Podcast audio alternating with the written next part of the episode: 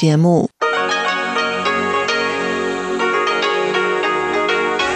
ที่นี่สถานีวิทยุ Radio Taiwan International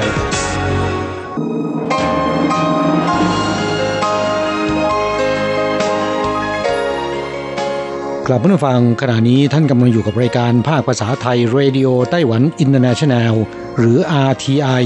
ออกกระจายเสียงจากกรุงไทเปไต้หวันสาธารณรัฐจีน เป็นประจำทุกวันนะครับ นอกจากรับฟังทางเครื่องรับวิทยุได้แล้ว ยังสามารถรับฟังรายการผ่านระบบออนไลน์ได้ที่ thai.rti.org.tw หรือที่ RTI Fanpage นะครับ ขอเชิญติดตามรับฟังรายการของเราได้ ตั้งแต่บัดนี้เป็นต้นไป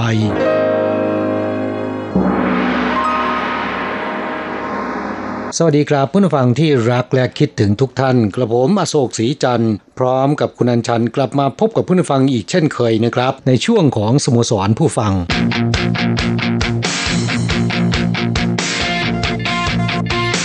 ข่าวเด่นประเด็นร้อน ครับฝนเริ่มตกลงมาแล้วนะครับ สัปดาห์ที่ผ่านมานี้ ค่ะ ช่วงกลางสัปดาห์วันพุธวันพฤหัสบดีเนี่ย ฝนหาใหญ่ทีเดียว แล้วก็ตกทั่วทุกพื้นที่ในไต้หวันเขื่อนหลายแห่งเริ่มมีน้ำเพิ่มขึ้นนะคะครับ แม้นว่าจะยังไม่กระเตื้องขึ้นถึงระดับที่น่าพอใจ แต่ก็ดีกว่าในช่วงที่ผ่านมานะครับ ที่ฝนไม่ตกเอาเฉลยนะ ค่ะเนื่องจากว่าหลายพื้นที่โดยเฉพาะภาคกลางภาคใต้เนี่ยเผชิญภัยแล้งมานานหลายเดือน จนต้องมีการหยุดจ่ายน้ำไป 2 วันต่อสัปดาห์นะคะ แล้วก็ก่อนหน้านี้เนี่ยเขื่อนทุกแห่งเนี่ยแห้งลงไปเรื่อยๆ หลายคนใจไม่ดีว่าโอ้ยนี่จะต้องหยุดจ่ายน้ำกันเพิ่มขึ้นหรือเปล่านะคะจะมีน้ำใช้พอไปจนถึงฤดูฝนไหมนะคะพอฝนหาใหญ่นี่ตกลงมาเมื่อช่วงกลางสัปดาห์เนี่ยก็ทำให้สถานการณ์ดีขึ้นบ้างนะคะแก้ไขปัญหาภัยแล้งได้ในระดับหนึ่ง แล้วก็คิดว่าคงจะมีน้ำพอใช้ไปจนถึงช่วงฤดูฝนนะคะคือช่วงกลางแล้วก็ปลายพฤษภาคมก็อีกประมาณครึ่งเดือน นะคะครับซึ่งฝนที่ตกลงมาเที่ยวนี้เนี่ยดิฉันว่ามันตรงกับคำพังเพยของจีนคำว่าจีสืออยู่นะคะครับซึ่งก็เป็นฝนที่ตกลงมาทันเวลาพอดีนะค่ะแล้วก็ยังมีความหมายแฝงอื่นๆด้วยนะครับค่ะบางครั้งเนี่ยก็ใช้คำนี้ไปสอดแทรกในประโยค อุปมาว่าได้รับความช่วยเหลือ ทันทีทันใดนะอย่างทันท่วงทีนะคะอ่าก็คือคำว่าจีสืออยู่นะคะเปรียบประหนึ่งว่าเป็นจีสืออยู่หรืออาเหมือนฝนที่ตกลงมาได้ทันเวลาพอดี หรือความช่วยเหลือที่มาได้ทันท่วงทีนะคะครับคำนี้ก็ค่อนข้างตรงทีเดียว นั่นเป็นข่าวดีแล้วก็ทำให้คนไต้หวันพอยิ้มออกมาได้บ้างนะคะเพราะว่าอย่างน้อยเนี่ยก็ไม่ต้องกังวลกันว่าเดี๋ยวไม่มีน้ำอาบนะคะไม่มีน้ำใช้กัน แต่ว่าในสัปดาห์นี้ความจริงมีอีกเรื่องหนึ่งที่ทำให้คนไต้หวันวิตกกังวล แล้วก็บางพื้นที่เนี่ยเขาถึงขั้นตื่นตระหนกเลยทีเดียวนะคะครับ ผมว่าในไต้หวันยังไม่ถึงขั้นที่น่าวิตกมากนักนะครับ ในต่างประเทศน่ากลัวมากกว่า โดยเฉพาะอินเดียนะค่ะผู้ป่วยโควิดรายใหม่ เพิ่มขึ้นวันละกว่า 3 0 0 0 0 0 คนนะ ค่ะ แล้วก็ตายวันละ 2,700 2,800 คนต่อวันนะคะเห็นครับบอกว่าตอนนี้เนี่ยเมนเผาศพที่ประเทศอินเดียนั้นเผาไม่ทันนะคะต้องใช้วิธีการเผารวมกันความจริงที่ผ่านมาเอ่อที่อินเดียการเผาศพนะครับ ที่ใช้เมนเนี่ยก็น้อยอยู่แล้วนะฮะค่ะ ปกติเขาจะเผาอยู่กลางแจ้ง หรือว่าข้างแม่น้ำนะฮะค่ะโดยเฉพาะแม่น้ำคงคา นั่นเป็นสถานการณ์โควิดในต่างประเทศ แต่ว่าในไต้หวันที่ดิฉันบอกว่าเริ่มมีคนตื่นตระหนกก็เพราะว่าดูเหมือนมันใกล้ตัวเข้ามาทุกขณะนะคะ หลังจากที่ก่อนหน้านี้หลายเดือนที่ผ่านมาเนี่ยไต้หวันไม่พบผู้ติดเชื้อในประเทศเลยนะคะเป็นศูนย์ ถึงขั้นที่รัฐบาลได้เปิดให้มีการทำ travel bubble กับประเทศปาเลา เมื่อช่วงต้นเดือนเมษายนที่ผ่านมา แล้วก็กำลังเล็งกันว่าอาจจะเปิดเพิ่มขึ้นกับสิงคโปร์ไหมฮ่องกงหรือว่าประเทศไทยนะคะแต่ว่าตอนนี้เนี่ยไต้หวันพบผู้ติดเชื้อในประเทศแล้ว เมื่อช่วงสัปดาห์ที่ผ่านมานี่เองนะคะครับโดยเป็นกลุ่มก้อน ของ China Airlines นะฮะ ต้นต่อก็มาจากนักบินที่ขับเครื่องบินคาร์โก้บรรทุกสินค้าไปกลับประเทศต่างๆนะครับ อย่างเยอรมัน อินเดีย ออสเตรเลีย พวกนี้เป็นต้นนะครับ มีนักบินติดโควิดกันถึง 9 คนด้วยกันนะฮะค่ะ คือแรกสุดเนี่ยนะคะพบว่ามีนักบินของสายการบิน China Airlines ติดเชื้อ 2 คนเมื่อวันที่ 20 เมษายนที่ผ่านมานะคะซึ่งนักบินสองคนนี้ก็บินไปสหรัฐอเมริกานะคะแล้วก็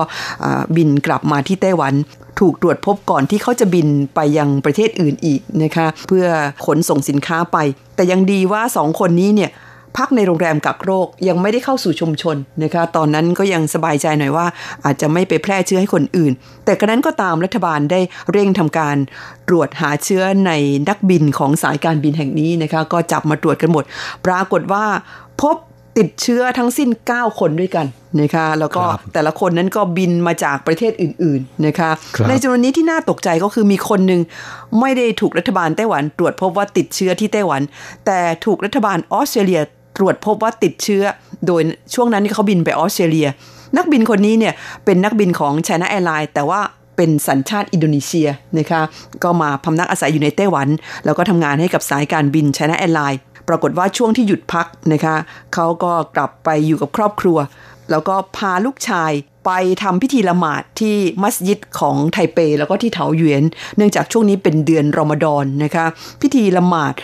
ที่เข้าไปนั้นเป็นละหมาดใหญ่ในวันศุกร์ ปรากฏว่าคนไปเยอะเป็นพิเศษ พอข่าวว่านักบินคนนี้ถูกตรวจพบว่าติดเชื้อที่ออสเตรเลียก็ต้องกลับมาตรวจไทม์ไลน์กันว่า ระหว่างที่เขาอยู่ไต้หวันนั้นไปไหนมาบ้างนะคะปรากฏว่าก็พบว่าไปมัสยิดนี่แหละค่ะสองแห่ง แล้วก็มัสยิดแห่งนี้เนี่ยมีนักศึกษาชาวอินโดนีเซียที่มาเรียนหนังสือกันที่นี่ของมหาวิทยาลัยวิทยาศาสตร์และเทคโนโลยีแห่งชาติไต้หวัน หรือไต้หวันเทคนี่นะคะไปร่วมพิธีละหมาด 65 คน โอ้โหเป็นเรื่องนะคะ ครับมหาวิทยาลัยแห่งนี้ต้องปิด ต้องปิดการสอนทันทีนะค่ะให้เรียนกันทางออนไลน์ แล้วก็มีการตรวจหาเชื้อของครอบครัวนักบินผู้นี้ ปรากฏว่าลูกชายกับภรรยาเขาติดเชื้อไปแล้วนะคะครับ ก็ต้องมีการตีวงกว้างออกไปว่า ใครเป็นผู้สัมผัสของทั้งสองคนนี้บ้างนะคะครับจากการตรวจเนี่ยก็พบว่ายังมีนักบินของ China Airlines อีก 3 คนนะครับ ที่มีภูมิต้านทานของโควิดนะครับ แสดงว่าเคยป่วยเป็นโรคโควิดมาแล้วแล้วก็หายแล้วนะ หรือว่าเคยติดเชื้อแต่ว่าไม่แสดงอาการแต่เขาหายแล้ว แต่ในร่างกายของเขาเนี่ยมีเชื้ออยู่เป็นเชื้อตาย แล้วก็กลายเป็นภูมิคุ้มกันนะครับครับและอาจจะฟื้นคืนมาเมื่อไหร่ก็ได้นะ ที่สำคัญก็คือ 2 ใน 3 คนที่พบว่ามีภูมิคุ้มกันนี้ 2 คนได้แพร่เชื้อออกไปนะคะ โดยคนแรกเนี่ยแพร่เชื้อให้ภรรยาภรรยาเขาถูกตรวจพบว่า ติดเชื้อนะคะ แล้วก็อีกคนนึงแพร่เชื้อให้ลูกชาย ลูกชายเนี่ยเป็นนักเรียนชั้นประถมติดเชื้อ ปรากฏว่าโรงเรียนที่ลูกชายเข้าไปเรียนเป็นโรงเรียนนานาชาตินะคะอยู่ที่เขตลินโคนครนิวไทเป เมื่อข่าวนี้แพร่ออกมาผู้ปกครองสิคะตื่นตระหนกนะคะผู้ว่าการนครนิวไทเป คือนายโขโยอีเนี่ยประกาศให้โรงเรียนนี้ปิดเรียนทันทีนะคะแล้วก็ให้ไปเรียนกันที่บ้านนะคะเรียนออนไลน์ จนถึงวันที่ 5 พฤษภาคม กลายเป็นข่าวคึกโครมมากในสัปดาห์ที่ผ่านมานะคะครับทำให้ผู้คนวิตกกังวลไปหมดนะครับ โดยเฉพาะผู้ปกครองของเด็กนักเรียนโรงเรียนแห่งนี้นะครับ เป็นโรงเรียนหรูนะค่ะ โรงเรียนนานาชาตินะคะสอนสองภาษาคือภาษาจีนกับภาษาอังกฤษนะคะครับเมื่อสักครู่ที่คุณบอกว่ามีนักเรียนของมหาวิทยาลัยไต้หวันเทคเนี่ยนะครับจำนวน 65 คน ที่แรกผมฟังแล้วเนี่ยก็ตกใจเหมือนกันว่าเอ๊ะคนไต้หวันเป็นชาวมุสลิมมากถึงขนาดนี้ที่แท้แล้วเนี่ยเป็นนักเรียนจากอินโดนีเซียและนักเรียนปากีสถานค่ะที่มาเรียนหนังสือกันที่ไต้หวัน แล้วก็เขานับถือศาสนาอิสลามในช่วงพิธีละหมาดใหญ่ในเดือนรอมฎอนนั้นก็ไปทำละหมาดกันที่มัสยิดไทเปนะคะครับฟังจากจุดนี้ก็รู้ได้ว่านักเรียนอินโดนีเซียในไต้หวันมีจำนวนมากเลยทีเดียวนะมากค่ะ มีทุกระดับด้วยตั้งแต่สายอาชีวะนะคะแล้วก็เรียนมหาวิทยาลัยเรียนปริญญาโทปริญญาเอกมีทั้งนั้นนะคะครับจากเรื่องของโควิดไปแล้วนะครับต่อไปอีกเรื่องหนึ่งที่น่าจะทำให้ผู้บริโภคเนี่ยสบายใจมากขึ้น หมูก็ซื้อประกันได้แล้วนะอุ้ยจริงเหรอครับ จะช่วยให้อาหารปลอดภัยนะครับ ไต้หวันเนี่ยทุ่มงบประมาณปีละ 340 ล้านเหรียญไต้หวัน อุดหนุนเบี้ยประกัน เจ้าของฟาร์มสุกร โปร่งใสต้องแจ้งที่มาของหมูป่วยและตายทุกตัวนะครับ โดยมาตรการนี้เริ่มตั้งแต่ 1 พฤษภาคมนี้เป็นต้นไปนะ คนเรามีความจำเป็นต้องมีประกันชีวิต สัตว์เลี้ยงตัวโปรดนะครับ มีประกันชีวิตก็ไม่แปลก แต่ขณะนี้ในไต้หวันหมูทุกตัวนะต้องมีประกันชีวิตแล้วนะโดยรัฐบาลให้เงินอุดหนุนเบี้ยประกันหมูตั้งแต่ 50%ถึง 100%นะครับคณะกรรมการการเกษตรของไต้หวันเนี่ยเคยผลักดันการซื้อประกันสุกรมาแล้ว แต่ไม่ได้ใช้วิธีบังคับนะครับ และไม่สามารถครอบคลุมได้ทั้งหมด เพื่อที่จะยกระดับความปลอดภัยและคุณภาพของเนื้อสุกร ตั้งแต่วันที่หนึ่งพฤษภาคมนี้เป็นต้นไป ประกาศให้เกษตรกรต้องซื้อประกันให้กับหมูที่เลี้ยงทุกตัว ไม่เพียงแต่เงินทดแทนที่จะได้เพิ่มสูงขึ้นนะครับ รัฐบาลก็ยื่นมือช่วยเหลือเบี้ยประกันมากขึ้นด้วย อย่างเกษตรกรเจ้าของฟาร์มรายเล็กที่เลี้ยงหมูไม่เกิน 500 ตัวนะครับ รัฐบาลออกเบี้ยประกันให้ร้อยเปอร์เซ็นต์ ป้องกันหมูป่วยและหมูตาย ถูกนำมาทำเป็นอาหารเข้าสู่ตลาดนะค่ะการเลี้ยงปศุสัตว์โดยเฉพาะหมู ซึ่งไต้หวันเลี้ยงกันเป็นธุรกิจเลยทีเดียวนะครับ เพราะว่าเนื้อหมูเป็นอาหารหลักของคนไต้หวันอาจจะเกิดการป่วยแล้วก็ตายในขั้นตอนการเลี้ยงได้ ไม่เพียงแต่เพิ่มต้นทุนการทำฟาร์มของเกษตรกรให้เพิ่มสูงขึ้นนะครับ หากจัดการไม่ดีก็อาจจะก่อให้เกิดมลภาวะปนเปื้อนสิ่งแวดล้อม หรืออาจจะเสี่ยงมีเชื้อโรคระบาด โดยเฉพาะหมูซึ่งเป็นสัตว์เศรษฐกิจตัวใหญ่ มูลค่าสูง ที่ผ่านมาเคยเกิดเหตุการณ์ที่ผู้เลี้ยงหมูรายเล็กนะครับ จัดการหมูป่วยอย่างไม่เหมาะสมทำให้หมูป่วยเข้าสู่ตลาด กระทั่งคุกคามความปลอดภัยด้านอาหารนะครับและที่ผ่านมารัฐบาลได้ผลักดันให้มีการซื้อประกันปศุสัตว์อยู่แล้วนะครับ แต่เป็นไปตามความสมัครใจไม่ได้บังคับ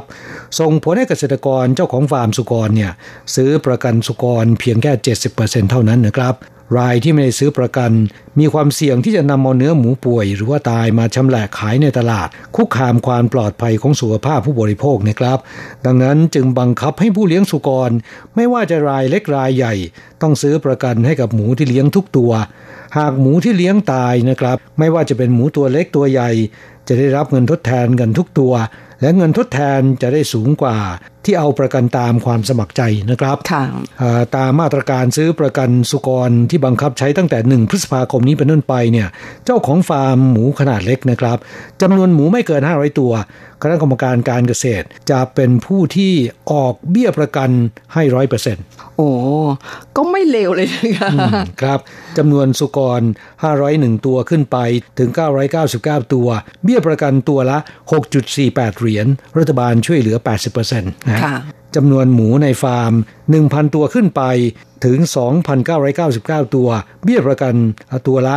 9.72 เหรียญรัฐบาลอุดหนุน 70%จำนวนสุกร 3,000 ถึง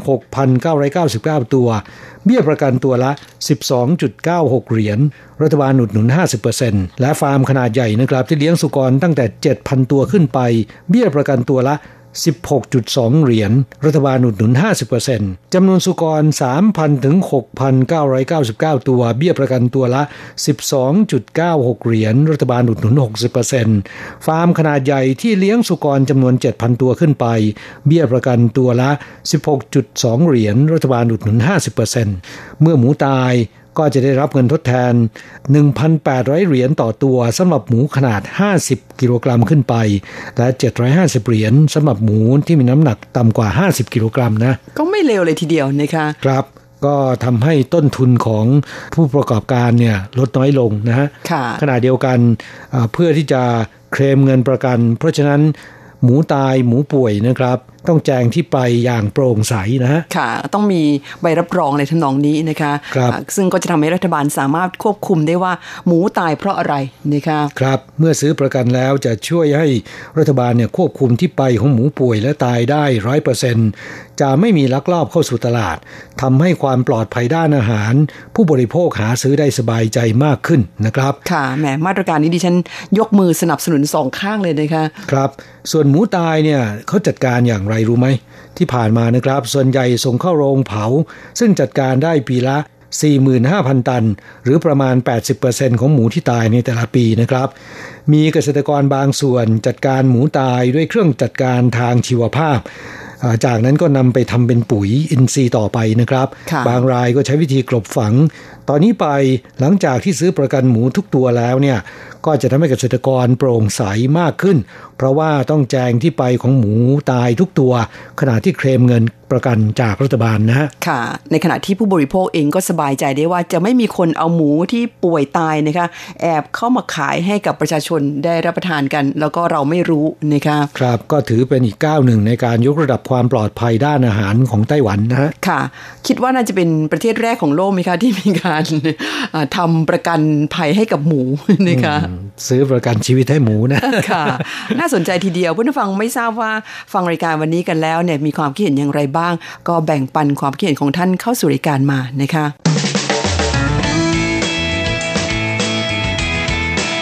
คลายความทุกข์ปันความสุข ครับช่วงนี้มาตอบจดหมายของเพื่อนฟังที่เขียนเข้าสู่รายการนะครับ จดหมายฉบับแรกวันนี้มาจากคุณชัยนรงค์ สุจิรพรนะคะ ซึ่งเป็นมอนิเตอร์ของทางสถานี ขอขอบคุณที่ช่วยเหลือรายการของเรารายงานผลการรับฟังเข้าสู่รายการมาเป็นระยะนะคะจดหมายของคุณชัยนรงค์ฉบับนี้ส่งมาเมื่อวันที่ 29 มีนาคมค่ะ ขึ้นต้นก็บอกว่าเรียนทีมงานภาคภาษาไทย RTI สิ่งที่ส่งมาด้วยเป็นใบรายงานผลการฟัง แล้วก็เขียนเป็นจดหมายแนบมาด้วยว่าสวัสดีครับ ผู้ดำเนินรายการ และทีมงานภาคภาษาไทย RTI ทุกท่าน นี่ก็ใกล้สิ้นสุดไตรมาสที่ 1 ของปี 2564 สำหรับในไตรมาสนี้ได้แนบใบรายงานผลการรับฟังในฟอร์แมตของการรับฟังจากทางสถานี ทางอินเทอร์เน็ตตามที่เคยให้ไว้ ซึ่งก็อยู่ในชีตชื่อ 5 ที่ต่อเพิ่มเติมมา โดยแยกข้อมูลของไตรมาสที่ผ่านๆมาแล้ว และรวมมาให้ด้วยรายละเอียดตามไฟล์ที่ส่งมา ก็ขอขอบคุณคุณชัยนรงค์มากนะคะยิ่งดูก็ยิ่งมีความรู้สึกว่าคุณชัยนรงค์นั้น น่าจะเป็นคนที่ทำงานด้านข้อมูลโดยเฉพาะนะคะครับจัดข้อมูลค่อนข้างมีระบบนะฮะค่ะ นอกจากนี้ในจดหมายฉบับนี้คุณชัยนรงค์บอกว่าหากเทียบการรับสัญญาณวิทยุในเขตที่พักอาศัยช่วงมกราคมถึงมีนาคม ได้ SINPO โดยเฉลี่ยเพียง 1111 เท่านั้นนะคะ ซึ่งปกติจะรับฟังแบบ real time ผ่านทางอินเทอร์เน็ต ก็ไม่เป็นไรค่ะ เอาเป็นว่าเพื่อนฟังท่านนี้เนี่ยเนื่องจากว่าผลการฟังทางวิทยุไม่ค่อยดีนะคะแต่ก็ได้ช่วยรายงานผลการฟังเข้ามาทางอินเทอร์เน็ต บอกว่าส่วนสถานการณ์ที่สำคัญในเมืองไทยช่วงนี้เนี่ยตอนต้นปีมีบริษัทบางแห่งหันกลับมาใช้นโยบาย ให้พนักงานทำงานจากที่บ้าน หรือ work from home อีกครั้ง รวมทั้งผมด้วย แต่ได้ทำแค่เดือนมกราคมเดือนเดียวเท่านั้น ในเดือนมีนาคม บางพื้นที่ในประเทศไทยก็เริ่มมีการฉีดวัคซีนป้องกันโรคโควิด -19 แล้ว ผลปรากฏว่ามีบางคนได้รับผลข้างเคียงที่ไม่พึงประสงค์บ้าง ซึ่งถือเป็นเรื่องปกติธรรมดาไปแล้ว และมีโอกาสเกิดขึ้นได้ แต่ยังดีที่อัตราส่วนของผลข้างเคียง เท่าที่มีผู้ออกมาเปิดเผยนี้เมื่อเทียบกันแล้วเนี่ยต่ำกว่าต่างประเทศพอสมควร ส่วนเหตุการณ์การชุมนุมเรียกร้องข้อเสนอต่างๆ จากไตรมาสก่อนที่แจ้งว่าซาซาไป ตอนนี้ก็ย้อนกลับมาชุมนุมอีก และมีแนวโน้มเริ่มจะรุนแรงขึ้นในแง่เศรษฐกิจรัฐก็พยายามออกมาตรการกระตุ้นเศรษฐกิจภายในประเทศอย่างต่อเนื่องสำหรับบุคคลกลุ่มต่างๆ นั้น ก็มีโครงการช่วยเหลือแยกย่อยเพิ่มขึ้นจากเดิมอีกมาก การยื่นเสียภาษีไรายได้บุคคลธรรมดาประจำปีนี้ทางออนไลน์ ก็ขยายระยะเวลาจากเดิมออกไปอีก 3 เดือน ทางฝั่งรัฐบาลก็มีการปรับคณะรัฐมนตรีในบางตำแหน่งทั้งเข้าและออก คุณชนรงค์ยังเล่าต่อว่า พรุ่งนี้ทางวงศาคณะญาติวางแผนจะไปร่วมงานไหว้บรรพบุรุษยังต่างจังหวัด คงต้องลางานไปหนึ่งวันกว่าอีเมลฉบับนี้จะถูกอ่านก็คงเข้าเดือนเมษายน ช่วงเทศกาลสงกรานต์ในไทยก็เตรียมหยุดยาวแล้วล่ะครับ แม่เดาได้ถูกต้องมากเลยนะคะครับท้ายนี้ขอขอบคุณที่ทางผู้จัดได้ส่งสิ่งของที่ระลึกมาทางไปรษณีย์ให้เป็นระยะระยะ ขอส่งความปรารถนาดีให้ผู้ดำเนินรายการ และทีมงาน RTI ของภาคภาษาไทยทุก ๆทท่าน รวมทั้งผู้รับฟังรายการต่างๆ ของสถานี RTI จากทั่วโลก ได้รับและสมปรารถนาในสิ่งที่ดีนะครับ จากชัยนรงค์สุจิรพรนะคะ ก็ขอบคุณเป็นอย่างมากค่ะสำหรับคุณชัยนรงค์นะคะที่ช่วยทำหน้าที่เป็นมอนิเตอร์ของทางสถานี แล้วก็เรื่องราวที่คุณเล่าเกี่ยวกับสภาพการที่เมืองไทยในด้านต่างๆนะคะไม่จะเป็นเรื่องของสถานการณ์โควิด เรื่องการชุมนุมในแง่เศรษฐกิจนะคะแล้วก็ที่คุณบอกว่าจะไปไหว้บรรพบุรุษในต่างจังหวัด ซึ่งช่วงนั้นเป็นช่วงเทศกาลเชียงเม้งเนี่ยนะคะครับไม่ทราบว่าของคุณชัยนรงค์นั้น สุสานบรรพบุรุษอยู่ที่จังหวัดไหนกันนะคะครับ แล้วก็มาจากมณฑลไหนฮะไหหลำหรือว่าโฮเกี้ยน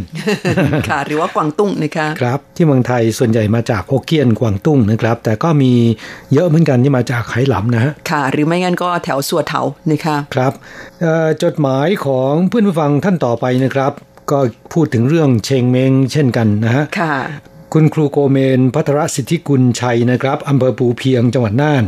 คุณครูโกเมนเขียนเป็นอีเมลเข้าสู่รายการลงวันที่ 4 เมษายนที่ผ่านมานี้นะครับ ขึ้นต้นก็บอกว่าขณะที่เขียนจดหมายเข้าสู่รายการ ฝนกำลังตกอยู่ โดยตกตั้งแต่เมื่อวานเริ่มมีพายุฤดูร้อนเข้าทางภาคเหนือ มีผลให้บ้านเรือนเสียหายไปหลายหลัง โชคดีที่บ้านผมอยู่รอดปลอดภัยดีทุกอย่าง ครับพูดถึงฝนตกที่เมืองไทยนะครับ คนไต้หวันคงจะอิจฉานะค่ะ เพราะว่ารอแล้วรออีกไม่เห็นฝนมาสักทีนะครับ ทุกปีช่วงเทศกาลเชงเมงจะมีฝนตกนะครับ ปีนี้ไม่มีเลยนะ อย่างไรก็ตามนะครับ ที่คุณครูโกเมนบอกว่ามีพายุฤดูร้อนเข้าทางภาคเหนือ ฝนที่มานั้นก็ส่งผลเสียหายต่อบ้านเรือนขอขอแสดงความเสียใจด้วยนะครับ โชคดีนะครับ ที่บ้านของคุณครูโกเมนไม่เป็นอะไร คงจะสร้างด้วยความแน่นหนานะค่ะจดหมายของคุณครูโกเมนฉบับนี้นะครับ ยังเล่าให้ฟังว่าฝนปีนี้มาในช่วงชิงหมิงเจียครับในไต้หวันที่จีนแผ่นใหญ่ก็เช่นกันนะครับช่วงชิงหมิงเจียจะเป็นช่วงที่ฝนตกโปรยปลายนะครับคุณครูโกเมนบอกว่าฝนตกในช่วงเทศกาลเชงเมงผมว่าบทกลอนสมัยราชวงศ์ถังของตู้มู่ช่างดูเหมาะสมอะไรเช่นนี้ บทกลอนบทนี้นะครับภาษาจีนบอกว่า清明时节雨纷纷路上行人欲断魂借问酒家何处有牧童遥指杏花村คำแปลคร่าวๆนะครับ ในช่วงเทศกาลเชงเมงฝนตกโปรยปลาย ในหัวใจของคนเดินทางแสนอ้างว้าง ไร้ทิศทางนะครับ ถามหาพรางว่าโรงเตียมอยู่แห่งใด เด็กเลี้ยงวัวชี้ไปทางที่หมู่บ้านชินควา ค่ะ ฉบับนี้มาพร้อมกับกรอนนะคะครับกรอนนี้ต้องอธิบายยาวนะ ถึงจะรู้ถึงเจตนารมณ์ของผู้แต่งนะครับค่ะแต่เป็นบทกรอนที่คนจีนมักจะนิยมนำมาพูดกันในช่วงเทศกาลเชงเม้งนะครับ บรรยากาศในช่วงเทศกาลเชงเม้งเป็นแบบในกรอนจริง ๆ นะครับ คุณครูโกเมนบอกว่าแต่ถ้าฝนหยุดตกเมื่อไหร่ บรรยากาศที่มืดครึ้ม จิตใจที่ล่องลอยก็จะเปลี่ยนไปทันทีสำหรับคนที่อยู่ในประเทศไทย เพราะน้อยครั้งที่ฝนจะตกตลอดทั้งวันทั้งคืน จนทำให้จิตใจอ้างว้างได้นะครับ แล้วก็บอกว่ารถไฟในไต้หวันก็ประสบอุบัติเหตุ จากการที่รถบรรทุกลืมดึงเบรกมือ จนไหลลงมาบนรางรถไฟทำให้รถไฟที่กำลังพุ่งเข้าอุโมงค์ชนเข้ากับรถบรรทุกพอดี จนทำให้มีผู้เสียชีวิตไป 51 ราย ต้องขอแสดงความเสียใจต่อญาติผู้เสียชีวิต และผู้ที่ได้รับบาดเจ็บในครั้งนี้ด้วย ครับอุบัติเหตุร้ายแรงครั้งนี้ เป็นความสะเพร่าของผู้คนทั้งหลายนะครับที่เกี่ยวข้องนะไม่ได้เกิดจากภัยธรรมชาติ หรือความบกพร่องของเครื่องจักรกลอย่างใดนะครับ ต้องพูดคำว่ามักง่ายน่าจะเหมาะกว่านะครับเพราะว่าสะเพร่าบกพร่องประมาทนี่มันสุภาพจนเกินไป ครับ ความมักง่ายของผู้รับเหมาโครงการก่อสร้าง ทำให้ผู้โดยสารเคราะห์ร้ายเสียชีวิต ซึ่งล่าสุดมีการเทียบ DNA แล้วเนี่ยปรับลดเป็น 49 คนนะครับ เนื้อหาที่คุณครูโกเมนเขียนมานั้นคงดูจากในข้อมูลข่าวสาร รายการอาทีไอของเราในช่วงแรกนะครับ ซึ่งตอนนั้นหลักฐานต่างๆ ยังไม่ค่อยชัดเจน ตอนนี้มี Memory Card แล้วก็กล่องบันทึกการเดินรถ ซึ่งมีการตรวจสอบดูแล้วนะครับ พบว่า นายลีซึ่งเป็นผู้รับเหมาโครงการก่อสร้างเนี่ย เป็นคนที่ขับรถบรรทุกติดเครนลงจากดอยนะครับ แล้วก็รถไปทำมีท่าไหนไม่ทราบ ไปติดอยู่ที่ต้นไม้ข้างทาง นายลีจึงสั่งให้ผู้ช่วย ซึ่งนั่งอยู่ในรถแล้วก็เป็นคนงานเวียดนามผิดกฎหมายนะครับ ไปขับรถแบ็คโฮตนลงไปแล้วเนี่ยเอาเชือกไปผูกกับรถบรรทุกเพื่อให้เพื่อให้รถแบ็คโฮเนี่ยลากขึ้นไปนะฮะปรากฏว่าเชือกขาดรถไหลลงไปข้างทาง ลงไปกองอยู่ที่รางรถไฟ ก่อนที่รถไฟขบวนด่วนจะมาถึงหนึ่งนาทีเท่านั้นนะครับ ก็ทำให้พุ่งชนเข้าอย่างจัง แล้วก็ลากรถบรรทุกเข้าไปในอุโมงค์ตกรางในอุโมงค์นะครับเพื่อนผู้ฟังลองคิดดูรถไฟวิ่งด้วยความเร็วสูง 125 กิโลเมตรต่อชั่วโมง ไปอัดอยู่ในอุโมงค์นะฮะจึงทำให้มีผู้เสียชีวิตแล้วก็บาดเจ็บจำนวนมากถึงขนาดนี้ เรื่องนี้ผมว่าฟ้องรัฐบาลได้นะ ไม่เฉพาะผู้รับเหมาเท่านั้น หน่วยงานรัฐ อย่างการรถไฟเนี่ยก็บกพร่องในหน้าที่นะครับ ไม่ได้สอดส่องให้ผู้รับเหมาเนี่ยปฏิบัติตามสัญญานะค่ะซึ่งตอนนี้ก็มีการจับกลุ่มกราวรูดแล้วนะครับ กลับมาตอบจดหมายของคุณครูโกเมนกันต่อนะครับคุณครูโกเมนเล่าให้ฟังว่าตอนนี้ก็อยู่ในช่วงสัปดาห์สุดท้ายแล้วนะครับ อาทิตย์หน้าก็จะเริ่มสอบปลายภาค 8ถึง10 เมษายนนี้เป็นช่วงที่เด็กๆ จะได้สอบ หลังจากนั้นก็ปิดเทอม จะเปิดอีกทีก็ประมาณ 10 พฤษภาคม ส่วนคุณครูนั้นก็ปิด 2 อาทิตย์ครับ ต่อจากนั้นก็มาทำงานแต่เตรียมเปิดเทอมต่อ และเล่าให้ฟังว่าสถานการณ์โควิดที่จังหวัดน่าน ก็ไม่มีอะไรน่ากลัวหรือน่าเป็นห่วง ครับช่วงนั้นสถานการณ์ไม่ค่อยน่าเป็นห่วง แต่ว่าไม่ทราบเหมือนกันนะครับ หลังจากที่เขียนจดหมายฉบับนี้มาแล้วนะฮะวันที่ 10 วันที่ 11เนี่ยเห็นที่ประเทศไทย เกิดการระบาดระลอกที่ 3 ระลอกที่ 4 นะฮะค่อนข้างจะรุนแรงนะครับ เฉพาะที่เชียงใหม่วันเดียวเนี่ย200 กว่าคนเกือบ 300 คน ก็มีการประกาศพื้นที่สีแดงในเกือบจะ 40 จังหวัดทีเดียวนะครับ ครับที่จังหวัดน่านไม่ทราบว่าเป็นอย่างไรนะครับ แล้วก็บอกว่าอย่างไรก็ตามนักท่องเที่ยวที่มาเที่ยวน้อยเอาประชาชนก็รู้จักป้องกันตัวเอง โดยการสวมใส่หน้ากากอนามัยด้วย ดังนั้นที่จังหวัดน่านจึงไม่ใช่แหล่งระบาดของโรค โชคดีที่จังหวัดน่านอยู่ห่างไกลความเจริญ ซึ่งก็ส่งผลดีต่อสุขภาพของประชาชนคนน่านทุกคนณตอนนี้นะฮะค่ะ ก็ยินดีด้วยนะคะสำหรับผลการรับฟังทางเครื่องรับวิทยุ บอกว่ารับฟังไม่ค่อยดีนะครับในช่วงเช้า รับฟังได้เพียงระดับหนึ่งเท่านั้นนะครับ เสียงมาดังมาค่อยสลับกัน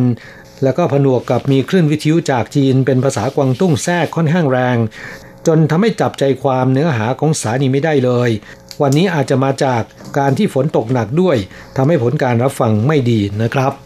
ค่ะ ก็ขอขอบคุณคุณครูโกมีนนะคะ ก็เป็นมอนิเตอร์อีกท่านหนึ่งที่ทำหน้าที่ได้อย่างเต็มภาคภูมิ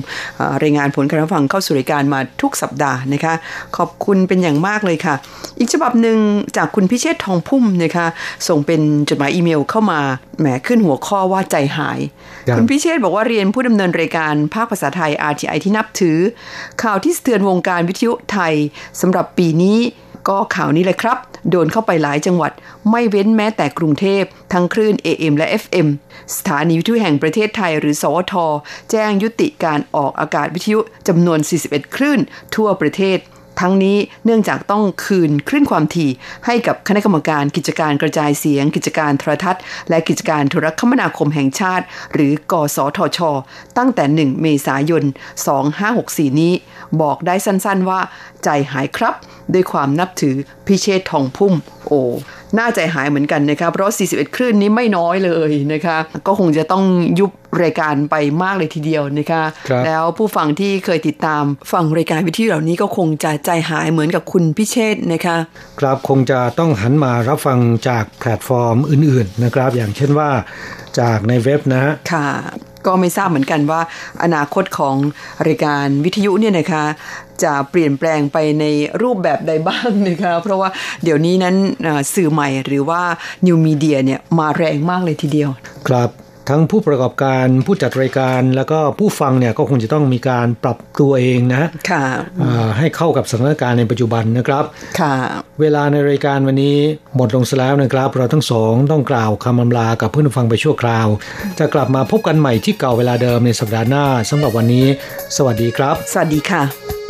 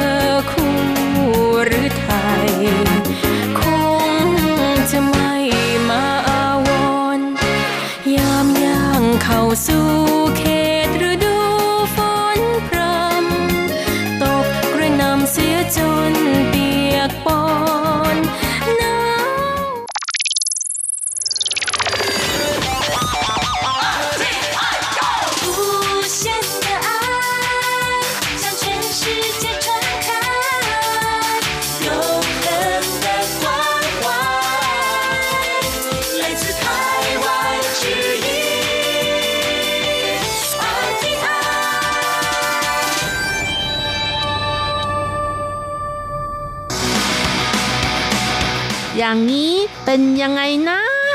อ๋อ อย่างนี้เหรอ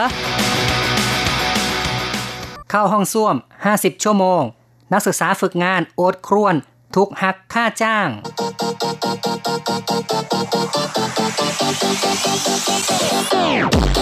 อย่างนี้คุณจะว่ายังไง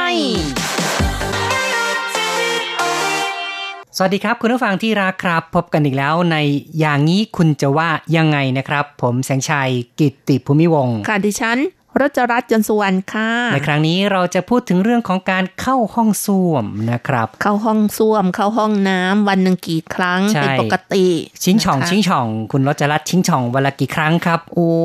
แก่แล้วก็หลายครั้งเหมือนกัน รวมๆแล้ววันหนึ่งนี่ประมาณ 10 ครั้งถึง 12 ครั้งครับ อย่างนี้ต้องหักเงินเดือนไหมเนี่ยอ๋อก็ไม่หักค่ะ เพราะว่ายังอยู่ในเกณฑ์ปกติไม่เหมือนไอตีนี้นะคะ ครับอาตีในเรื่องของเราวันนี้นี่ ก็อย่างว่าเนาะสมควรถูกหักจริง ๆ แหละ เพราะว่าเข้าเดือนหนึ่งตั้งเออรวมแล้วตั้ง 50 ชั่วโมงเนี่ยนะครับนายจ้างเลยบอกว่าใช้เวลามากเกินไปต้องถูกหักเงินเดือนครับ ซึ่งในเรื่องของ การเข้าห้องน้ำนี่ จะห้ามก็ห้ามไม่ได้ แต่ไปแล้วเนี่ยก็ต้องรู้จักรักษาเวลาให้ดี ไม่ใช่ว่าไปก็เข้าไปแช่อยู่นานเอาไปเล่นมือถือๆไปดูการ์ตูน ไปเล่นเกมอยู่ในห้องน้ำบางคนก็มีความเคยชินอย่างนั้นจริง ๆ นะครับ โดยเฉพาะค่ะอย่างยิ่งเนี่ยเด็กบางคนชอบเข้าไปนั่งไม่ใช่เด็กอะ่ะ ก็ผู้ใหญ่ก็มีเหมือนกันนะครับ ชอบเข้าไปนั่งแช่อยู่ มีข้อเสียว่า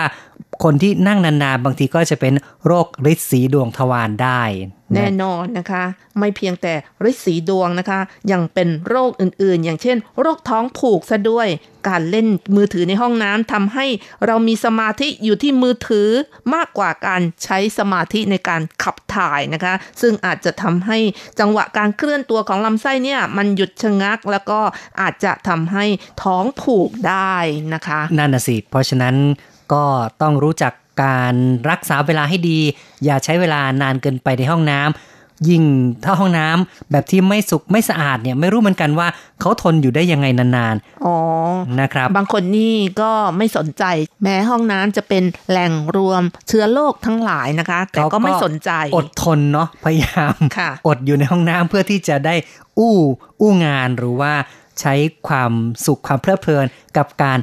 กวาดเล่นสมาร์ทโฟนค่ะในห้องน้ำคนที่เข้าห้องน้ำนานๆนี่เขาก็บอกว่าอาจจะเป็นเอ่อโรคเสี่ยงต่อการถ่ายไม่สุดซะด้วยนะคะ อ๋อเหรอครับ อืม เพราะคือว่าเพราะว่าอะไรไปโฟกัสอยู่กับมือถือออโดยไม่โฟกัสอยู่ในเรื่องของการขับถ่าย ก็ทำให้ถ่ายยากขึ้นก็เลยทำให้กระปิดกระปอย รู้สึกว่าถ่ายไม่สุดนะคะอ๋อไม่ตั้งใจนะครับ คือคนที่ตั้งใจค่ะนี่ก็ จะพยายามขับถ่ายออกไปจนหมด แต่ว่าพอไม่ตั้งใจเลยกลายเป็นตกค้างอยู่พอนานๆแล้วมันค้างตั้งนานก็ถ่ายไม่ออก สุดท้ายก็หยุดแค่นั้น ซึ่งจริง ๆ แล้วยังถ่ายไม่หมดครับค่ะนี่ก็เป็นข้อเสียในการเข้าห้องน้ำนานๆนะครับ ทีนี้สถิตินี่คนปกตินี่ควรจะเข้าห้องน้ำเอ่อวันหนึ่งกี่ครั้งครับเนี่ย ก็โดยปกติแล้วนะคะ ถ้าขับถ่ายก็ควรจะวันละหนึ่งครั้งใช่ไหมคะใช่เป็นเรื่องปกติ แต่ครับถ้าเข้าห้องน้ำโดยการไปชิ่งช่องนะคะ วันหนึ่งก็ควรจะอยู่ระหว่างเขาบอกว่า5-7 ครั้งต่อวันค่ะอ๋อในครับเวลากลางวันนี่ประมาณ 3-5 ครั้ง แล้วก็ตอนเย็นก่อนเข้านอนอีก 1-2 ครั้ง ปริมาณของชิ่งช่องแต่ละครั้งก็ประมาณ 400-500ซีซีหรือประมาณ 1 แก้วขนาดปกตินะคะ นี่นะครับก็เป็นสิ่งที่เอ่อผู้คนได้ทำการวิจัยแล้วก็ทำการกำหนดเป็น ระดับที่ปกติสำหรับคนทั่วไปค่ะแต่ผู้ที่อายุมากขึ้นแน่นอนว่าก็โอ้คงต้องบ่อยครั้งมากขึ้นนะคุณครับแสงชัยนี่วันหนึ่งเข้ากี่ครั้งคะแหมไม่อยากจะสารภาพ เกินสิบครั้งแน่นอน อาจจะเลยได้เหมือนกันนะ ถ้านับไปแล้วน่าจะได้ เพราะว่าก็อย่างว่าเนาะอายุก็มากขึ้นแล้วเนี่ย เพราะฉะนั้นก็ไม่สามารถที่จะกลั้นได้นานค่ะโดยเฉพาะแต่ก่อนก็สามารถที่จะนอนรวดเดียวถึงเช้าได้ แต่เดี๋ยวนี้ก็ กลางดึกก็ต้องตื่นขึ้นมาสักครั้งหนึ่งนะยิ่งครับอากาศหนาวๆนี่หลายครั้งเลยใช่ไหมคะ นั่นน่ะสิครับ จริง ๆ แล้วคนที่ปัสสาวะบ่อยนี่เขาก็บอกว่ามีโรคประจำตัวอยู่บางครั้งนี่อาจจะเป็นโรคกระเพาะปัสสาวะอักเสบ หรือว่าเป็นโรคเบาหวาน เบาจืดไตอักเสบ ไตเสื่อม นิ่ว หรือว่าบางคนเนี่ยต่อมลูกหมากโตนะคะสำหรับผู้ชายที่อายุมากกว่า 50 ขึ้นไปนะคะ ใช่ก็จะเป็นปัญหาเหมือนกัน ก็นี่แหละ คือถ้าว่ามีอะไรที่ไม่ถูกต้องอะไรที่บกพร่องผิดปกติก็ควรจะไปหาแพทย์ หาทางแก้ไขซะ จะได้ไม่ทำให้เราต้องลำบากในการที่จะเข้าห้องน้ำกัน เอาละครับ ต่อไปเรามาฟังเรื่องราวข่าวสังคมเกี่ยวกับนักศึกษาฝึกงานที่เข้าห้องน้ำนาน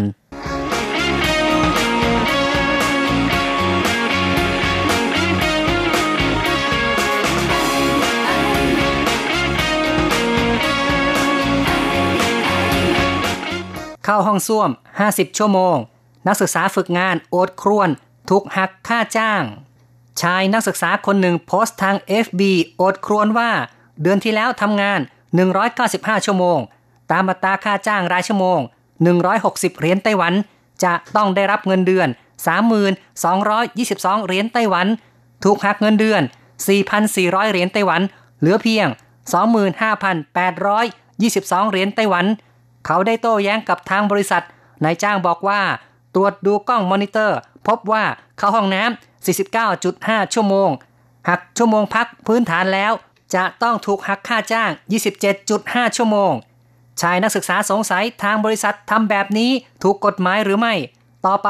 เขาจะถ่ายในกางเกง ให้เหม็นไปทั้งโรงงานเลย จะดีไหม ตามกฎหมายแรงงานไต้หวันมาตรา 35 ระบุว่า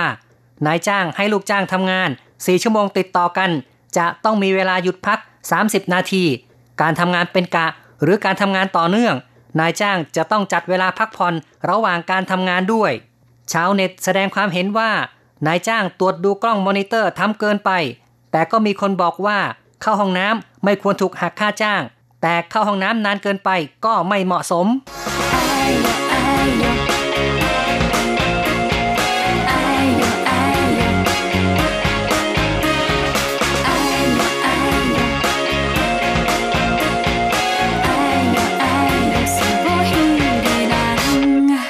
ฟังข่าวเรื่องนี้แล้วก็คงต้องบอกว่าเป็นเรื่องที่สมควรอยู่ที่นายจ้าง จะต้องหักเงินนักศึกษาฝึกงาน แต่ก็ถือว่ามีความเมตตาอยู่คือ ตามข่าวนั้นบอกว่าเข้าห้องน้ำเดือนหนึ่งนี่ 49.5 ชั่วโมง ก็คิดประมาณ 50 ชั่วโมงนั่นเอง แต่เขาก็ไม่ได้หักทั้ง 50 ชั่วโมง คือหักส่วนพื้นฐานไปประมาณ 22 ชั่วโมง แล้วก็หักค่าจ้างอีกประมาณ 27.5 ชั่วโมงนะครับ ก็เรียกว่า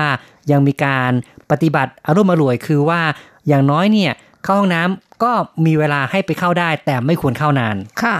โดยเฉลี่ยแล้วอาตินี่วันหนึ่งถ้าทำงาน 8 ชั่วโมง ก็ต้องเข้าห้องน้ำอย่างน้อย 2 ชั่วโมงนะคะ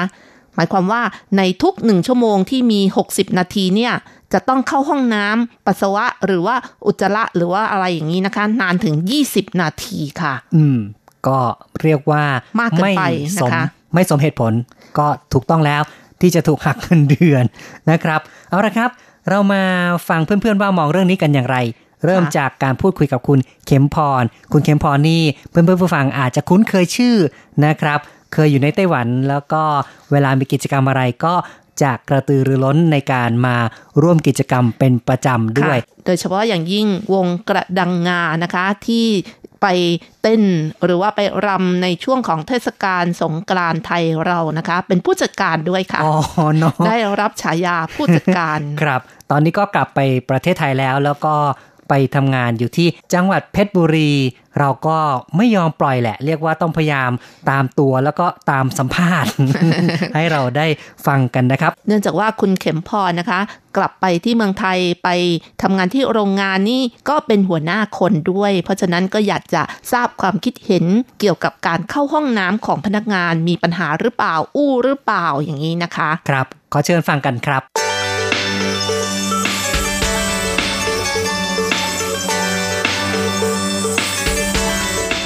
นะครับ คุณเข็มพรมองเรื่องนี้อย่างไรครับ ก่อนที่จะว่าว่ามองเรื่องนี้อย่างไรใช่ไหมคะ เราก็ต้องดูปกติแล้วอะคนเราเนี่ยวันหนึ่งเนี่ยจะมีอัตราการเข้าห้องน้ำวันละเท่าไหร่ใน 24 ชั่วโมงนี้ใช่ไหมคะอาจารย์ ครับก็ก็คือน่าจะ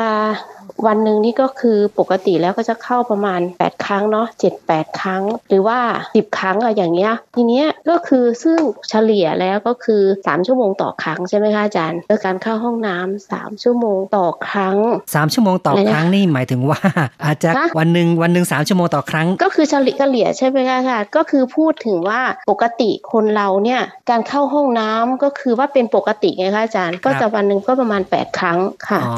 แปดครั้งหรือว่าหรือว่าสิบครั้งใช่ไหมคะก็ก็คือว่าอะสามชั่วโมงอ่าแล้วก็เข้าโอเคครั้งหนึ่งแล้วก็การเข้าครั้งหนึ่งเนี่ยการเข้าครั้งหนึ่งเนี่ยว่าเข้านานเท่าไหร่ใช่ไหมคะอืมครับอย่างปกติถ้าสมมติว่าเราไม่ได้ไปต่อคิวหรือไปอะไรก็สักสิบนาทีก็น่าจะเพียงพอนะครับใช่ใช่ใช่ไหมคะอาจารย์ใช่ปกติเออถ้าสมมติว่าเขาทำงานร้อยเก้าสิบห้าชั่วโมงใช่ไหมคะอาจารย์อ่าชั่วโมงที่ที่เขาเข้าห้องน้ำมันก็น่าจะอยู่ประมาณสักอ่าสิบเอ็ดชั่วโมงเอาอย่างนี้นะครับก็คือเป็นปกปกปกติใช่แต่ถ้าสมมติว่าในร้อยเก้าสิบห้าชั่วโมง แล้วเขาเข้าห้องน้ำเป็นห้าสิบชั่วโมงนี่มันเฉลี่ยทุกชั่วโมงเลยนะคะอาจารย์อืมใช่ไหมคะใช่สิซึ่งมันก็ตกเฉลี่ยแล้วมันไม่ใช่สิบนาทีนะ มันน่าจะประมาณสักสิบห้านาทีสิบห้านาทีแล้วทุกชั่วโมงคุณเข้าห้องน้ำสิบห้านาทีนี่แบบนี้ ถ้าคนที่เป็นเท่าแก่อะใครเป็นเท่าแก่เขาก็คือใจเขาใจเราใช่ไหมคะอาจารย์ ครับ มันก็ไม่ไม่เกินไปเนาะเกินไปใช่ค่ะ มันเกินไปค่ะครับใช่เพราะว่าอันนี้คือเราไม่ได้มองในมุมมองว่าในจ้างหรือว่าไงเราก็พูดตามสถิติตามตามความจริงอะ ใช่ไหมคะอาจารย์ใช่ครับอ่าปกติคนเราก็เข้าห้องน้ำถ้าสมมติว่าคุณจะเข้าห้องน้ำบ่อยขนาดนั้น ก็แสดงว่า เขาเนี่ยมีโรคประจำตัวหรือเปล่าใช่ไหมคะอาจารย์ ถ้ามีโรคประจำตัวคุณก็ควรจะไปพบแพทย์เพื่อการบำบัดให้มันมีเหตุมีผลไม่ใช่ว่าคุณมาทำงาน แล้วอย่างนี้มันก็กระทบใช่ไหมคะอาจารย์ครับมันก็กระทบกับนายจ้างค่ะ ในฐานะที่คุณนี่เข็มพร เดี๋ยวนี้ก็คือไปที่เมืองไทยแล้วก็เรียกว่าต้องอยู่ในฐานะเป็นหัวหน้าคนคุมคนด้วยเนี่ย เคยเจอลูกน้องที่อู้งานบ้างหรือเปล่าครับ แล้วก็อู้ในทำนองที่ว่าค่ะเข้าห้องน้ำนานๆอย่างเงี้ย มีค่ะ มีค่ะอ๋อเจอจริมีงๆเหด้วมืยอนกันค่ะ เจอจริง ๆ ค่ะใช่แล้วแก้คือปัญหาว่าไงครับ ก็ไม่รู้อย่างพวกคนงานอย่างเงี้ยใช่ไหมล่ะบางทีเขาก็คือมันจะกระทบกับพวกเพื่อนๆน่ะที่เขาทำงานร่วมกัน บางทีเราอยู่ออฟฟิศเราไม่ได้ไปคุมเขาตลอด เราก็ไม่เห็นหรอกว่าเขาเข้าห้องน้ำก็คือคนงานด้วยกันนั่นแหละทีนี้คนงานเขาก็จะมีการพูด ก็คือมันก็กระทบกับตัวเขากระทบกับ โรงงานหนึ่งเพื่อนไม่ชอบสองก็คือถ้าเรารู้อย่างนี้เราก็เรียกมาตักเตือน ซึ่งมันเป็นตัวอย่างที่ไม่ดีกับคนอื่นครับเราก็ต้องถามว่าทำไมเธอเป็นอะไรทำไมเธอจะต้องเข้าห้องน้ำมาบ่อยๆ ถ้าสมมุติว่าหนึ่งสองครั้งถ้าหากว่าเขาไม่ฟังเราก็คือก็ต้องมีให้เขาเซ็นรับรู้หนังสือตักเตือน ถ้าตักเตือนไม่ฟังพฤติกรรมแบบเนี้ยมันก็เกิดผลเสียกับโรงงาน และก็เป็นตัวอย่างที่ไม่ดี ก็ใช่ค่ะ ก็ให้ออกโดยที่อ๋อมีถึงขั้นไล่ออก จริง ๆ ก็ไม่ถึงกับว่าไล่ออก พวกที่มีพฤติกรรมแบบเนี้ยก็เขาก็จะแบบก็จะหนึ่งขี้เกียจหรือหรือหรือมีปัญหาแล้วต่อมาก็จะมีการที่ที่ที่ให้ออกนี่ไม่ใช่ว่าเข้าห้องน้ำนานนะต่อมาก็จะมีเรื่องราวกับเพื่อนในโรงงานเนี่ยก็มีการอ๋อครับทะเลาะวิวาท ไม่ใช่ว่าเข้าห้องน้ำนานแล้วให้ออก ก็จะมีหลายกรณีหแล้ลายวทีประเด็นี้นเลยแต่ว่าใช่เข้าห้องมันก็น้ำนานก็นี่คืก็อเป็นพอประเด็นหนึ่งใช่ครับ ก็คือประเด็นประเด็นหนึ่งก็คือว่าอ้าวพอเข้าห้องน้ำนานเขาบอกว่าใครไปฟ้องออฟฟิศนี่แหละ ก็คือเกิดแล้วอะใครไปฟ้องออฟฟิศอะใครไปพูดอะก็พูดกันไปพูดกันมา ซึ่งการที่เขาทำตัวแบบเนี้ย มันก็กระทบผลใช่ไหมกับเพื่อนร่วมงานก็มีการกระทบกระทั่งกันอะพอกระทบกระทั่งกันชกต่อยกันโอ้ถึงขั้นี่นคืนั้อนเลสายเหตุที่เอาออก การที่ว่าเออเขาเพียงแค่ว่าเข้าห้องน้ำนานเราก็คือตักเตือนเขาแล้วก็ถามถึงเหตุผลเขานี่ไงการที่ไม่มีวินัยในตัวเองใช่ไหมคะ มันก็กระทบพอเกิดเรื่องเกิดราวเราก็ไม่เอาไว้สิแบบนี้ก็กล่าวได้ว่าคุณเข็มพรก็ก็ไม่จัดการแบบเด็ดขาดจริง ๆ คือเริ่มจากเออเบาไปก่อนก็ใช่ค่ะเออตักเตือนก่อนใช่ไม่ได้ค่ะจริง ๆ สุดท้ายก็คือก็ต้อง จากกันไปแหละ ไม่งั้นมันก็จะเป็นปัญก็หาต้องจากกันไปนะครับใช่ค่ะใช่ใช่ค่ะ ใช่ค่ะ ก็เรียกว่าในฐานะที่อยู่ในการดูแลผู้คนนี่เราก็ต้องบางครั้งก็ต้องดำเนินการให้เด็ดขาดไปเลย ก็เท่ากับว่าตัดไฟแต่ต้นลมไปก็เป็นสิ่งที่สมควรอยู่เหมือนกันนะครับใช่พูดถึงเรื่องของการดูแลลูกน้องเนี่ยนะครับ คุณเข็มพรเนี่ยจะยึดหลักอะไรเป็น เกณฑ์เป็นวิธีการบ้างครับ ยึดหลักก็คือในในในเรื่องของมนุษยธรรม ในเรื่องของความเป็นคนคนเสมอคน ก็คือเราก็จะแบบว่ามีการประชุมลูกน้อง ซึ่งก็คือทุกคนเราจะให้ความสำคัญกับทุกคน ไม่ว่าคุณจะอยู่ตำแหน่งหน้าที่ไหน สิ่งสำคัญก็คือความรับผิดชอบอ่าแล้วก็จะต้องมีความซื่อสัตย์ต่อตนเอง ซื่อสัตย์กับโรงงาน ไม่ใช่ว่าคุณจะอู้งานจะอะไรเพื่อคุณที่จะเอาเปรียบ ถ้าคุณทำอย่างนั้นแล้วอ้าวคนคนนั้นก็ก็คิดแต่จะสบาย คนนี้ก็คิดแต่จะเอาเปรียบโรงงาน โรงงานก็เหมือนอู่ข้าวอู่น้ำของเรา ถ้าเกิดทุกคนไม่ร่วมมือร่วมใจกัน โรงงานก็อยู่ไม่ได้ ก็ก็ซื้ออาศัยหลักเหมือนพี่เหมือนน้องอะไรอย่างเงี้ย ก็คือว่าสามารถที่จะมาพูดคุยมีปัญหาอะไรอย่างเงี้ยใช่ไหมคะก็อันนี้ก็คือว่าส่วนมากพวกคนงานฝ่ายผลิตนี้ก็จะเป็นคนงานพม่าซึ่งจริง ๆ แล้วคนคนงานพม่าเออมันมันก็จะมีทั้งแบบที่ว่าอ่าทั้งดื้อบ้าง ซึ่งตามจริงแล้วอะเขาก็ก็ดูตามอุปนิสัยอะก็ค่อนข้างที่จะอ่อนน้อมถ่อมตน ซึ่งมันไม่เหมือนกับอ่าเราเคยอ่านประวัติศาสตร์มานะเราก็เอ๊ะคนพม่ามันมาตี กรุงศรีอยุธยาแตกได้ยังไงอืมบางครั้งเราก็คิดอย่างนี้ครับนะ จริง ๆ แล้วเขาจะเป็นคนที่อ่าแล้วก็นับถือศาสนาพุทธเขาจะกลัวเรื่องบาปบุญอะไรอะไรอย่างเงี้ยไง จิตใจก็ค่อนข้างโอเค แล้วเราก็เราอาศัยว่าหลักความดีมีอะไรก็พูดกับเขาอะไรอย่างเงี้ยค่ะมก็โอเค ก็ครับบอกเขาว่าต้องรับผิดชอบในหน้าที่ตัวเองให้ดีที่สุด ใช่ครับ ก็ดีก็เนาะก็ถืเรียอกว่าว่าค่ะมีการใช่ค่ะดูแลเอาใจใส่เขาแล้วก็พูดคุยเหมือนพี่เหมือนใช่น้องค่ะ นะครับ ใช่แล้วก็ค่ะมันจากการสัมผัสกับเพื่อนๆกับเอ่อผู้ที่อยู่ใต้บังคับบัญชาของเราก็นับว่าเจอคนพม่าก็เป็นคนที่มีจิตใจดีงาม ใช่ค่ะ ใช่ค่ะ ขอบคุณที่แชร์ใช่ค่ะประสบการณ์อาจารย์เนาะขอบคุณมากเลยครับค่ะค่ะครับขอบคุณค่ะอาจารย์ครับสวัสดีนะครับ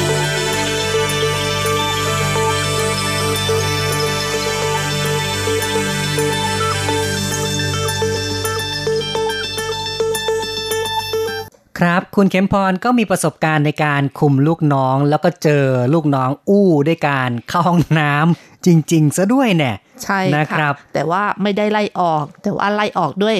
เหตุผลประการอื่นนะคะ ก็เพราะว่าคนอื่นนี่มีความรู้สึกว่ามัน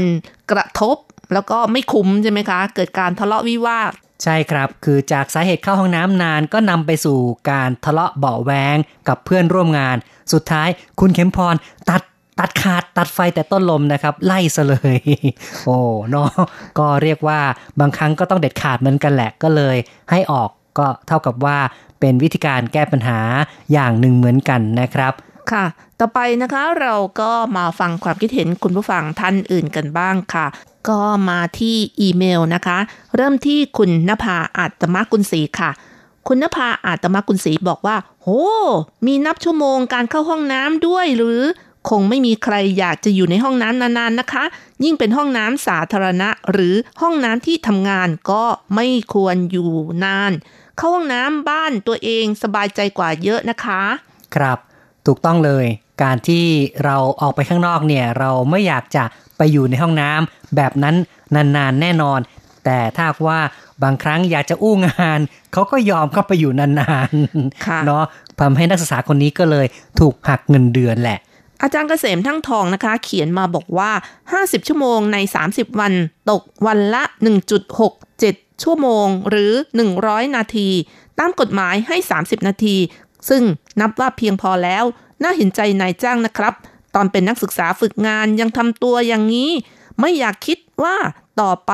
จบแล้วจะทำงานอย่างไร ผมคิดว่าเป็นลูกคนเดียว ชอบเอาแต่ใจและติดมือถือด้วย ถึงเข้าห้องน้ำเข้าห้องส้วมได้นานๆขนาดนี้ ไม่แชทก็เล่นไลน์แน่ๆเลยอืมหวังว่าไม่ท้องเสียหรือกระเพาะปัสสาวะอักเสบ จนต้องเข้าห้องส้วมบ่อยๆนะครับ ครับ นี่ก็เป็นความเห็นจากอาจารย์เกษม ที่บอกว่าถ้ายังเป็นนักศึกษายังมีพฤติกรรมแบบนี้โตขึ้นจะเป็นอย่างไร นั่นนะสิครับ ต่อไปค่ะ คุณอิทธิกรตั้งจิโรธนานะคะ เขียนมาบอกว่า ถ้านานเช่นนี้ก็สมควรถูกหักค่าจ้าง วันหนึ่งเฉลี่ยเกือบ 2 ชั่วโมง ก็เอาเปรียบผู้ว่าจ้างเกินไปไหมครับ นี่แค่ฝึกงาน จริงๆ แล้วเด็กฝึกงานมีแต่จะต้องขยันขันแข็งเต็มที่กับงาน แต่นี่ถ้าเข้าบรรจุงานประจำแล้ว จะไม่ทำงานวันละแค่ 3 ชั่วโมง หรือปรับเปลี่ยนใหม่นะครับ ต้องนั่นน่ะสิขยันและ มีใจอาสาในการทำงาน ก็ต้องมีจิตวิญญาณของพนักงานหรือว่าคนทำงาน ไม่ใช่ทำแบบเยาะๆแย่ๆอู้งานแบบนี้ เชื่อว่านายจ้างคงไม่เอาแน่นอนเลยแหละ ค่ะ คุณอิทธิกรยังเขียนมาบอกอีกว่าทำให้เข้าตาเจ้านาย แล้วเจ้านายเขาจะได้เอ็นดู อย่าทำตัวน่าเกลียด ต่อไปจะได้สบายครับนั่นน่ะสิครับ การที่เราเป็นลูกน้องถ้าหากว่าเราไม่ทำงานเต็มที่ในจ้างไม่เอาไว้แน่นอนค่ะ นะครับ คงจะถูกไล่ออกซะมากกว่า ค่ะ แล้วก็ช่วงท้ายนะคะคุณอิทธิกรก็ยังบอกว่าช่วงนี้โควิดที่เมืองไทยอ่วม ติดกระจายครับ ขอให้คุณแสงชัยและคุณรจรัตน์และทุกๆ คน สุขภาพแข็งแรงปลอดภัย มีความสุขทั่วหน้าครับ ขอบคุณนะครับ ก็ทุกคนเลยให้ปลอดนะครับ ปลอดรอดจากโควิด เราจะก้าวไปด้วยกันนะครับ ก็คือจะผ่านพ้นวิกฤตนี้ไปด้วยกันทุกคนค่ะ ต่อไปค่ะ คุณชัยนรงค์สุจิรพรนะคะ เขียนมาบอกว่า ก่อนอื่นต้องบอกว่า ผมเคยสัมผัสห้องน้ำสาธารณะที่ออกแบบ และทำออกมาดูแล้วคล้ายกับห้องรับแขกเลย พอมีโอกาสเมื่อไรก็อยากจะเข้าไปใช้บริการอีก และก็เคยเข้าไปใช้บริการหลายครั้ง เพราะติดใจในหลาย ๆ อย่าง แต่คิดว่าคงไม่ตรงกับเคสในบทความนี้หรอก ถ้าคิดว่าทำงาน 6 วันต่อสัปดาห์ เดือนหนึ่งจะทำได้สูงสุดประมาณ 25 วัน หากเข้าห้องน้ำวันละ2ครั้ง คือเช้าและเย็น นั่นคือเข้าห้องน้ำเดือนละ 50 ครั้ง หากมอนิเตอร์ แล้วใช้เวลาเฉพาะที่อยู่ในห้องน้ำ50 ชั่วโมง หมายความว่าเข้าไปเฉลี่ยครั้งละ 1 ชั่วโมง มันก็มากเกินไปจริง ๆ จะว่าเป็นอาการท้องผูกหรือว่าท้องเสียก็ไม่ใช่แน่ เพราะเท่าที่อ่านดูจากบทความในทางปฏิบัติ ทั้งสองอาการมันขัดแย้งกันเอง จากประสบการณ์ส่วนตัวที่รับรู้มา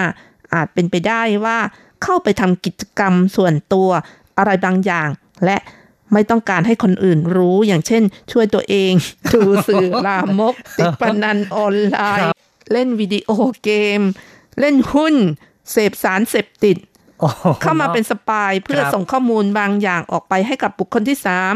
หามุมสงบนั่งทำสมาธิโอ้โหโอ้โหทำได้ยังไงแม่นะรู้สึกว่ากิจกรรมแต่ละอย่างนี่ไม่น่าจะทำในห้องน้ำเลยคุณชัยนรงค์ยังบอกด้วยว่ามันเป็นไปได้หมดที่ไม่ใช่กิจกรรมทั่วไปของสถานที่ทำงาน ความจริงกรณีเช่นนี้ นายจ้างมีสิทธิ์ที่จะตั้งข้อสังเกตได้ เพราะมันผิดปกติวิสัย ครับ ก็ถูกต้องเลยนะครับนายจ้างก็เลยต้องหักเงินเดือนแหละค่ะซึ่งเดี๋ยวนี้นี่ต้องยอมรับว่าการเข้าห้องน้ำนานของคนส่วนใหญ่นั้น มักจะเป็นเรื่องของการใช้สมาร์ทโฟนซะละมากกว่านะครับ แต่ละคนนี่มีสมาร์ทโฟนติดตัวอยู่ตลอดเวลา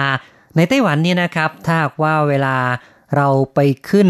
รถไฟฟ้า MRT อย่างเงี้ยนะครับ จะเห็นเลยว่าแต่ละคนเนี่ยนะครับขมักเขม้นกับการจับมือถือดูมือถือกันเป็นส่วนใหญ่เลย ขณะที่เดินบันไดเลื่อนหรือว่าเดินนะคะ ก็ยังจับมือถือแล้วก็กวาดไปเรื่อยนะคะ ใช่บางทียังยังเสียวแทนเขาเลยว่า เอ๊ะเขาจะเกิดอุบัติเหตุหกล้มหรือแม้กระทั่งข้ามถนนนี่ก็หวาดเสียวแทนจริง ๆ เลยนะครับ ถ้าหากค่ะว่ายังถือมือถือดูมือถือกันอยู่ในตอนที่เหยียบไปบนถนนที่มีรถวิ่งไปมาค่ะในเรื่องของ อาติฝึกงานเข้าห้องน้ำนะคะ คุณชนรงยังบอกด้วยว่าทางที่ดีควรเรียกมาสอบถามสาเหตุ หากชายนักศึกษาฝึกงานชี้แจงเหตุผลได้และฟังขึ้น และไม่ขัดกับแนวทางการดำเนินงานของบริษัท ก็อาจอนุโลมให้ได้ครับ ครับก็ใช่นะครับคือต้องพยายามมองให้รอบด้านไม่ใช่ว่าคิดเพียงฝ่ายเดียวต้องให้โอกาสอาติในการชี้แจงด้วย อาจารย์โกเมนพัทรสิทธิกุลชัยนะคะเขียนมาบอกว่าการทำงานหรือการเข้าห้องส้วม ถ้าใช้เวลามากเกินไปก็ไม่เหมาะสม ควรทำแต่พอดี ถ้าทำอย่างนี้ได้ งานก็เดิน เงินเดือนก็ได้ เจ้านายก็ดีใจ เราก็ happy ใช่ครับดีใจทุกฝ่ายคือทุกฝ่าย happy ค่ะต่อไปนะคะเราก็มาฟังความคิดเห็นคุณผู้ฟังทาง Facebook กันบ้างค่ะ เริ่มกันที่คุณฉัดสิรินะคะบอกว่า 49 ชั่วโมงของเวลาการทำงานทั้งหมด 195 ชั่วโมง คิดเป็นอัตราส่วนเกือบ 25%ของช่วงเวลาการทำงาน ก็เท่ากับว่านักศึกษาคนนี้เข้าห้องน้ำบ่อย หรือนานมากในแต่ละวัน ผมว่ามันไม่แฟร์สำหรับเจ้าของบริษัทนะครับ ปกติคนถ่ายหนักจริงก็ไม่น่าจะเกิน 10-15 นาทีต่อครั้ง หนึ่งวันจะถ่าย 1-3ถึงครั้ง เข้า 1 ครั้ง ระหว่างวัน 1 ครั้ง และเย็น 1 ครั้ง เต็มที่ให้ 45 นาทีต่อวัน เพราะฉะนั้นเฉลี่ยแล้ววันหนึ่งจะถ่ายหนักระยะเวลารวม 1,350 นาที คิดเป็นชั่วโมง 22.5 ชั่วโมง นั่นถือว่าเป็นอัตราเฉลี่ยทั้งเดือน ซึ่งถือว่าใช้เวลาในการถ่ายพอสมควร แต่ในระหว่างทำงาน 195 ชั่วโมง แต่ใช้เวลาอยู่ในห้องน้ำถึง 49 ชั่วโมง ผมว่ามันมากเกินไปครับ ก็เรียกว่าวิเคราะห์มาอย่างละเอียดเลยนะครับ เพราะฉะนั้นนักศึกษาฝึกงานคนนี้ก็ทำสิ่งที่ไม่สมควรนั่นเองครับ ค่ะ คุณพีรพันธ์นะคะ บอกว่ามีบางคนก็หัวหมอจริง ๆ ครับ แต่ก็แค่บางคนไม่ใช่ทุกคนนะครับ ก็แล้วแต่คนคือบางคนนั้นถ้าไม่รับผิดชอบก็มักจะหาทางอู้งานแหละ คุณวัยวุฒิบอกว่าคนไต้หวันอยู่ที่โรงงานเข้าห้องน้ำทีเกือบครึ่งชั่วโมง วันละสี่รอบ โอ้มีเหมือนกันเหรอ เคยเจอแบบนี้ด้วยเนาะอย่างนี้ทำไมไม่ถูกฟ้องว่าอู้งานหรือเปล่าเนาะนั่นน่ะสิครับ คุณที่ใช้นามว่ารอยร้าวยามนะคะ เขียนมาบอกว่า ที่นี่ก็นัดจ่ายเงินเดือนไม่ตรงตามนัด หอพักก็เรื่องมากโอทีก็สองมาตรฐาน คนอยู่เยอะแต่ไม่ได้มาตรฐานอ๋อนี่คนละเรื่องกัน แต่คนละเรื่องเดียวกัน ไม่ได้เกี่ยวกับเรื่องของห้องน้ำเลย ก็ขอบ่นมาหน่อยเนาะนะครับ คุณกวีบอกว่าเข้าไปเล่นโทรศัพท์ เหมือนผมแน่ๆ ควรหักค่าเสียเวลาสูบบุหรี่ด้วย ถ้าอย่างนั้นแหนนี่ก็แสดงว่าทั้งเล่นโทรศัพท์ แล้วก็สูบบุหรี่อยู่ในห้องน้ำนะคะ ใช่ นี่เป็นพฤติกรรมที่เป็นไปได้แหละ หลาย ๆ คนบางครั้งก็ชอบที่จะ เข้าไปสูบในห้องน้ำซึ่งถ้าหากว่าไม่คำนึงถึงคนอื่นนั้นก็จะเป็นการสร้างความเดือดร้อนจริง ๆ เลยแหละ จริง ๆ แล้วเดือดร้อนตัวเองแล้วก็ผู้อื่นนะคะ ตัวเองก็สูดดมบุหรี่ไปด้วย แล้วคนอื่นก็ดูดบุหรี่มือสองไปด้วย ต่อไปค่ะ คุณเมสันเอี่ยมศรีนะคะเขียนมาบอกว่า เข้าตำรางานมีขี้บ่อย งานน้อยขี้นาน คนงานหัวหมอแบบนี้มีเยอะครับ เคยมีครับเพื่อนร่วมงานประเภทประมาณนี้ กินข้าวเช้าในเวลาทำงาน อ้างว่ากินข้าวเช้าเกินไปไม่ได้ กินข้าวแล้วปวดขี้ไปขี้ครึ่งชั่วโมง กลับมาทำงานแป๊บหนึ่งปวดเยี่ยว สักพักหนึ่งไปหาน้ำกิน กลับมาหน้างานพักเที่ยงพอดี โอ้เนาะนี่ก็เป็นพฤติกรรมของคนที่อู้งานชัดๆเลย ใช่นะครับ คุณเมซันบอกว่างานมีขี้บ่อย งานน้อยขี้นาน แต่งานไม่มีนี่ไม่ขี้เลยนะคะ งานไม่มีไม่ต้องขี้ ครับ ก็เป็นสิ่งที่คุณผู้ฟังก็ได้เขียนแสดงความเห็นเข้ามา คุณปีเตอร์นะคะ บอกว่าน่าจะมีกฎออกมาเลยครับว่าควรเข้าห้องน้ำครั้งละกี่นาที บวกทั้งดูดบุหรี่ด้วย เล่นโทรศัพท์ด้วย แล้วจะได้แฟร์ทั้งสองฝ่ายครับ มีกฎระเบียบให้เรียบร้อยให้ชัดเจน จะได้ไม่ต้องเออมาเถียงกันเนาะในทางนี้แหละ คุณอเนกบอกว่าถ้าหากเข้าห้องส้วมตามปกติ ใช้เวลาพอเหมาะ คงไม่น่าหักค่าเวลาขนาดนั้น แต่นายจ้างคงพิจารณาอย่างรอบคอบทีท่วนแล้ว เกี่ยวกับเรื่องขี้ของลูกน้องจึงได้จัดการตามที่เป็นข่าว ครับ ก็หักเงินเดือนไปแหละตามที่เป็นข่าว คุณผู้ฟังครับนี่ก็เป็นนานาความเห็นนานาทัศนะจากเพื่อนเพื่อนผู้ฟังของเราก็ต้องขอโทษที่ไม่สามารถอ่านทุกความเห็น แต่ก็เราพยายามจะนำมาถ่ายทอดในแง่มุมต่างๆ อย่างเต็มที่นะครับ และถ้าพูดถึงเรื่องของการเข้าห้องน้ำนั้น ควรจะเข้าให้เหมาะสมแบบเป็นสิ่งที่ดีที่สุด แม้แต่การไปใช้ห้องน้ำในสถานที่สาธารณะอย่างเช่นเราไปนั่งรถไฟฟ้า MRT ก็ มีระเบียบนะครับว่าห้ามเข้าไปเกิน 15 นาที แต่ว่าการที่มีกำหนดว่าห้ามเข้าห้องน้ำเกิน 15 นาทีของสถานีรถไฟฟ้ากรุงไทเปนะคะ เป็นเพราะว่าต้องการดูในเรื่องของออความปลอดภัยซะมากกว่านะคะ ครับ ก็ไม่รู้ว่าจะเป็นอะไรไปหรือเปล่า เพราะฉะนั้น ถ้าเกิน 15 นาทีมักจะมีคนไปคอยดูไปเคาะ แล้วก็ไต่ถามแสดงความห่วงใย และถ้าหากเกิน 30 นาที ก็จะมีสัญญาณแจ้งเตือนจะดังขึ้นนะคะ นั่นนะสิครับ นี่ก็เป็นการคำนึงความปลอดภัยแหละ เอาละครับ การพูดคุยในรายการอย่างนี้คุณจะว่ายังไง เห็นทีต้องขอยุติลงก่อน ผมแสงชัยกิติภูมิวง ดิฉันรัชรัตน์ยนสวรรณ พร้อมทั้งผู้จัดทำรายการก็ต้องขออำลาไปชั่วคราวก่อน อย่าลืมพบกันใหม่ในครั้งต่อไปนะคะ สวัสดีค่ะ สวัสดีครับ